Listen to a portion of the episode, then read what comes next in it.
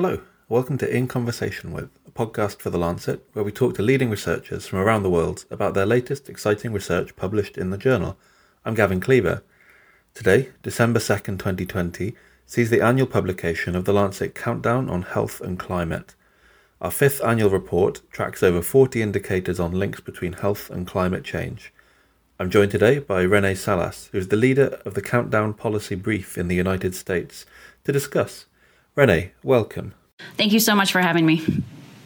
Right, so, I mean, let's get straight into it. What does meaningful political action on climate change in the US actually look like going forwards? It's a great question. And I think as, as you and I were discussing sort of in advance of recording, that 2020 has truly been a year unlike any other in modern times. I mean, the U.S. has faced not only the COVID 19 pandemic, uh, but also a long overdue national conversation about systemic racism, um, economic hardship as fallout of the COVID 19 pandemic, and of course, the growing threat of climate change. But I think, you know, the, the key thing to realize and something I really hope that this 2020 report stresses is that climate change, health, equity, and economic objectives are not only mutually reinforcing, but they're actually mutually dependent. And so the pandemic is catalyzing sweeping action and a healthy recovery that builds back better has to tackle all of these issues in unison.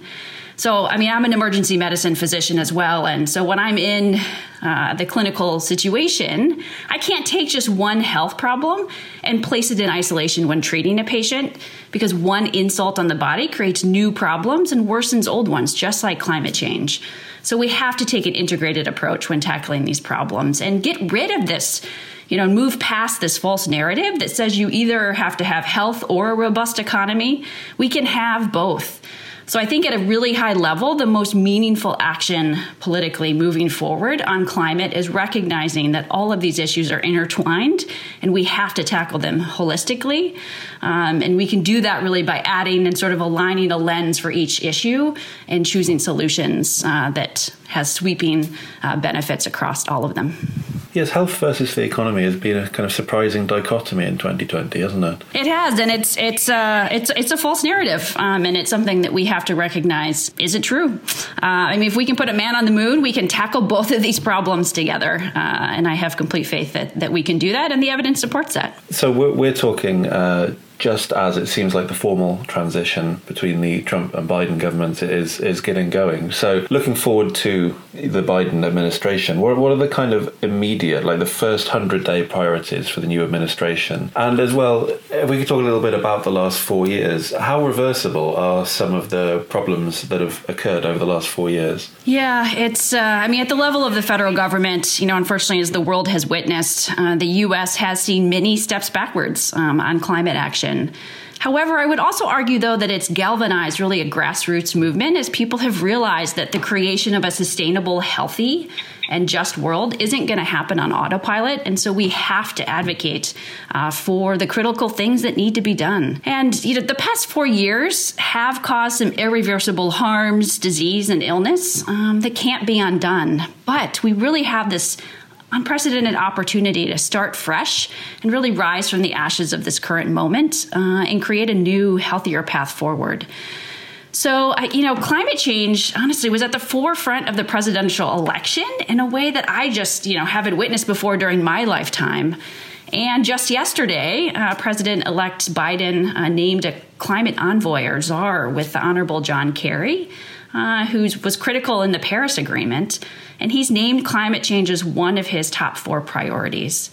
So, you know, sort of referencing back to, to my initial discussion, I mean, there are many ways in which we can take an integrated and holistic approach to tackle the most pressing issues in the US. Um, but, you know, there are really a few kind of low hanging fruit things that can be done, like putting uh, clean energy and zero carbon infrastructure into COVID legislation, you know, reversing the rollback of the over 100, you know, public health and environmental rules um, that were reversed under the Trump administration, getting the U.S. back into the Paris Agreement and work towards global cooperation, uh, which is essential for us to tackle this issue. Uh, and, you know, that's just the beginning, right? There is so much more, but putting health as the driver um, for all of these uh, sweeping uh, action. And the reason that we are uh, achieving and striving towards uh, climate action is critical. So, this is Climate Countdown 2020. Uh, you're the US lead, of course. So, what insights can we get from kind of this year's countdown about a direction of travel for climate in the US? You know, the 2020 uh, US brief um, is truly a collaborative effort. And so there were over 70 um, institutions, organizations, and centers that uh, help support uh, the US brief. And I hope that it truly can represent the breadth and depth of climate and health expertise in the US. So, and the research that we present here uh, really highlights that, you know, research and science are really just rigorous, proven ways for us to quantify what is going around us. Um, and thus, it really shines a light in these often hidden corners to see what's happening to our communities, to our families, and to ourselves. There are kind of three key things I think that the, the US brief highlights in regards to the harms that, that climate change is causing. You know, and the first is that the global report, you know, really reveals that the indicators are worsening. And it's the most worrying outlook um, that has happened since the start of the Lancet Countdown. And unfortunately, the US also shows that our indicators are worsening as well. We are not immune. And these health harms have widespread impacts, like harming older persons or those over the age of 65 and harming our economy and worker productivity. In addition, we also highlight that climate change and fossil fuels have the same root cause, and thus we can have near term benefits with climate action that can benefit us now, in addition to creating a healthier path forward. And these health harms are not borne equally uh, because certain vulnerable groups are suffering more. So just to kind of you know dive a little bit more into some of that evidence. I mean, the first one I mentioned about that the health harms are worsening. You know, we see that for heat, wildfires, and Vibrio. Uh, so, in the past two decades, heat related mortality for older persons has almost doubled and actually reached a record high 19,000 deaths in 2018. But as I mentioned, right, back to that theme about the fact that health and the economy are intertwined and you have to have health in order to have a healthy economy. You know, we saw that over 2 billion potential worker hours were lost uh, in 2019. Um, and that actually has an estimated $45 billion worth of potential losses um, across four different sectors. So that's service, manufacturing, agriculture, and construction um, for 2015. So this was, you know, even kind of uh, five years ago. You know, in regards to the, the fossil fuels um, being the, the critical root cause for both climate change and air pollution, over 68,000 deaths happened in 2018 with agriculture and transportation as the two largest sectors. And we also, you know, sort of highlight in that third point about health harms not being borne equally that systemic racism has led to changes in the way where cities are built and, and where people live and how heat is experienced. So, blacks, for example, live in areas that are hotter and thus suffer more of the health harms uh, from heat exposure. So again, this just, you know, highlights that all of these things are intertwined and we have to think about them all together. Delving, I guess, a little bit more into the US, what are currently, as you, have you've, you've laid out some of the impacts there, what are some of the ones that concern you the most, uh, the impacts of climate change in the US? Of course, we saw the wildfires earlier this year, what seems like a very long time ago now. Yeah, I mean, the wildfires unfortunately have been, uh, I mean, an unprecedented uh, catastrophe, and we just keep seeing worse and worse headlines uh, every year. And that is one of the sort of geographically localized exposures, right, that the U.S. faces because uh, we are a very diverse uh, country. And so the ways in which people experience climate change really are different depending on where you live. One of the things that keeps me up at night is the recognition that climate change is a meta problem, which just means that it really underlies other major systemic problems and is a threat multiplier, meaning that it makes existing problems worse. So, the data in this report here honestly just scratches the surface of the countless ways that climate change harms health. I recognize the irony of this analogy, but I often describe our current understanding as an iceberg. So, meaning that we see what's above the surface of the water, but what I'm most concerned about is sort of that largest mass that's underneath. And so we have to move forward on a path where we can systematically and comprehensively understand how health is being harmed in the US, how these harms are being borne disproportionately by certain groups, and how our healthcare systems are being disrupted by climate change. So there's one of the facts that was listed in the brief that shows that there was nearly an eight fold increase in research publications on climate change and health by US authors between 2007 and 2019. So we can't fix what we don't understand. Uh, and I think this really provides a uh, launching pad for us to move to the next level to really begin to systematically and comprehensively understand these things.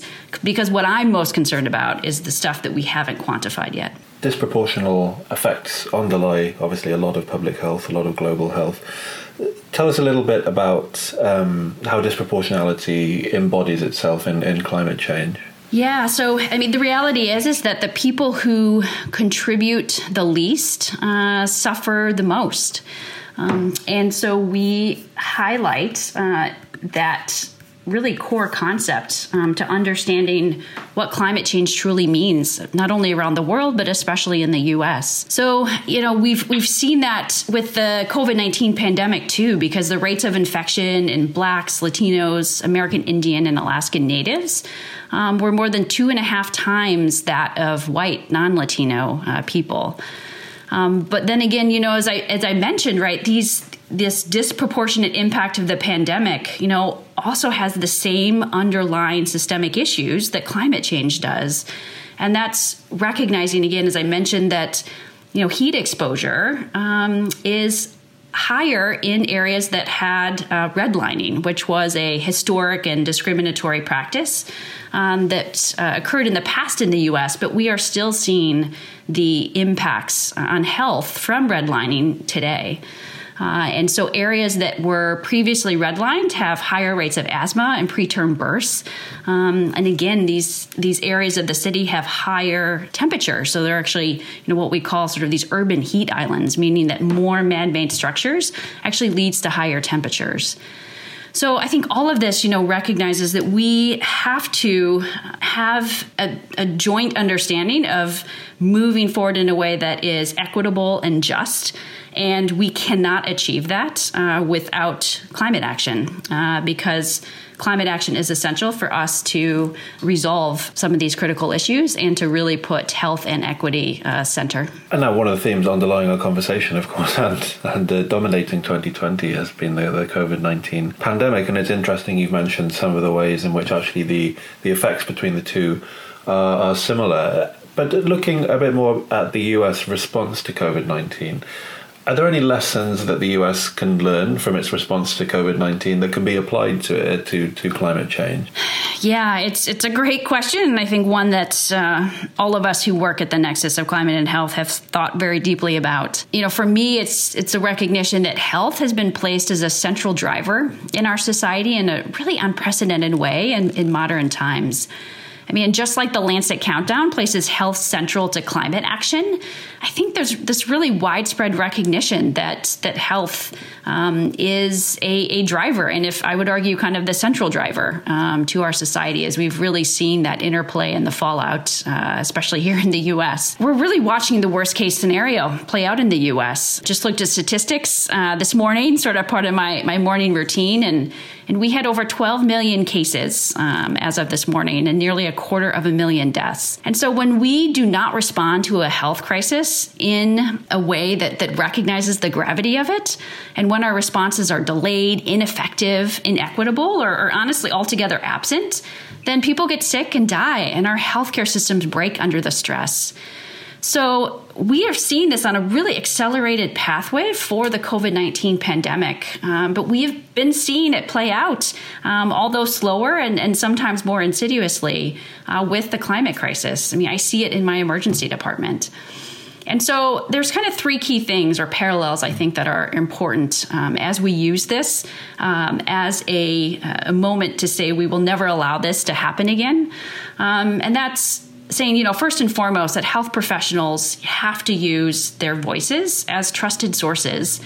I mean, doctors and other health professionals, nurses, have been really trying to, to give the public the critical messages about how they can prevent the transmission of COVID 19 and what the importance of uh, social distancing and hand washing and just the basic uh, mechanisms that are critical in order for us to contain this pandemic. But health professionals can also be that critical, trusted voice for climate change. And the evidence shows that, um, that they are trusted messengers to deliver this message, even to people who are skeptical about climate change itself. The second big issue is that prevention has to be prioritized.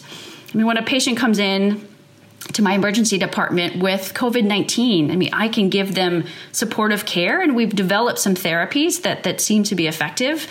Uh, but you know, the the horse is already out of the barn, if you if you would like to say. And same with climate change. When people come in with climate related uh, conditions, you know, I'm often feeling like I'm putting a band aid on a bullet wound, and then I send them back out uh, to the very environment that caused that insult initially. So we have to prioritize prevention. And the third point is that we really have to have a rapid and coordinated global response. I mean, the virus and greenhouse gases both do not respect country borders. And so, mismanagement of the virus or greenhouse gases in one country has stark ramifications for people around the world. And there are certain challenges that are really larger than one person or one country.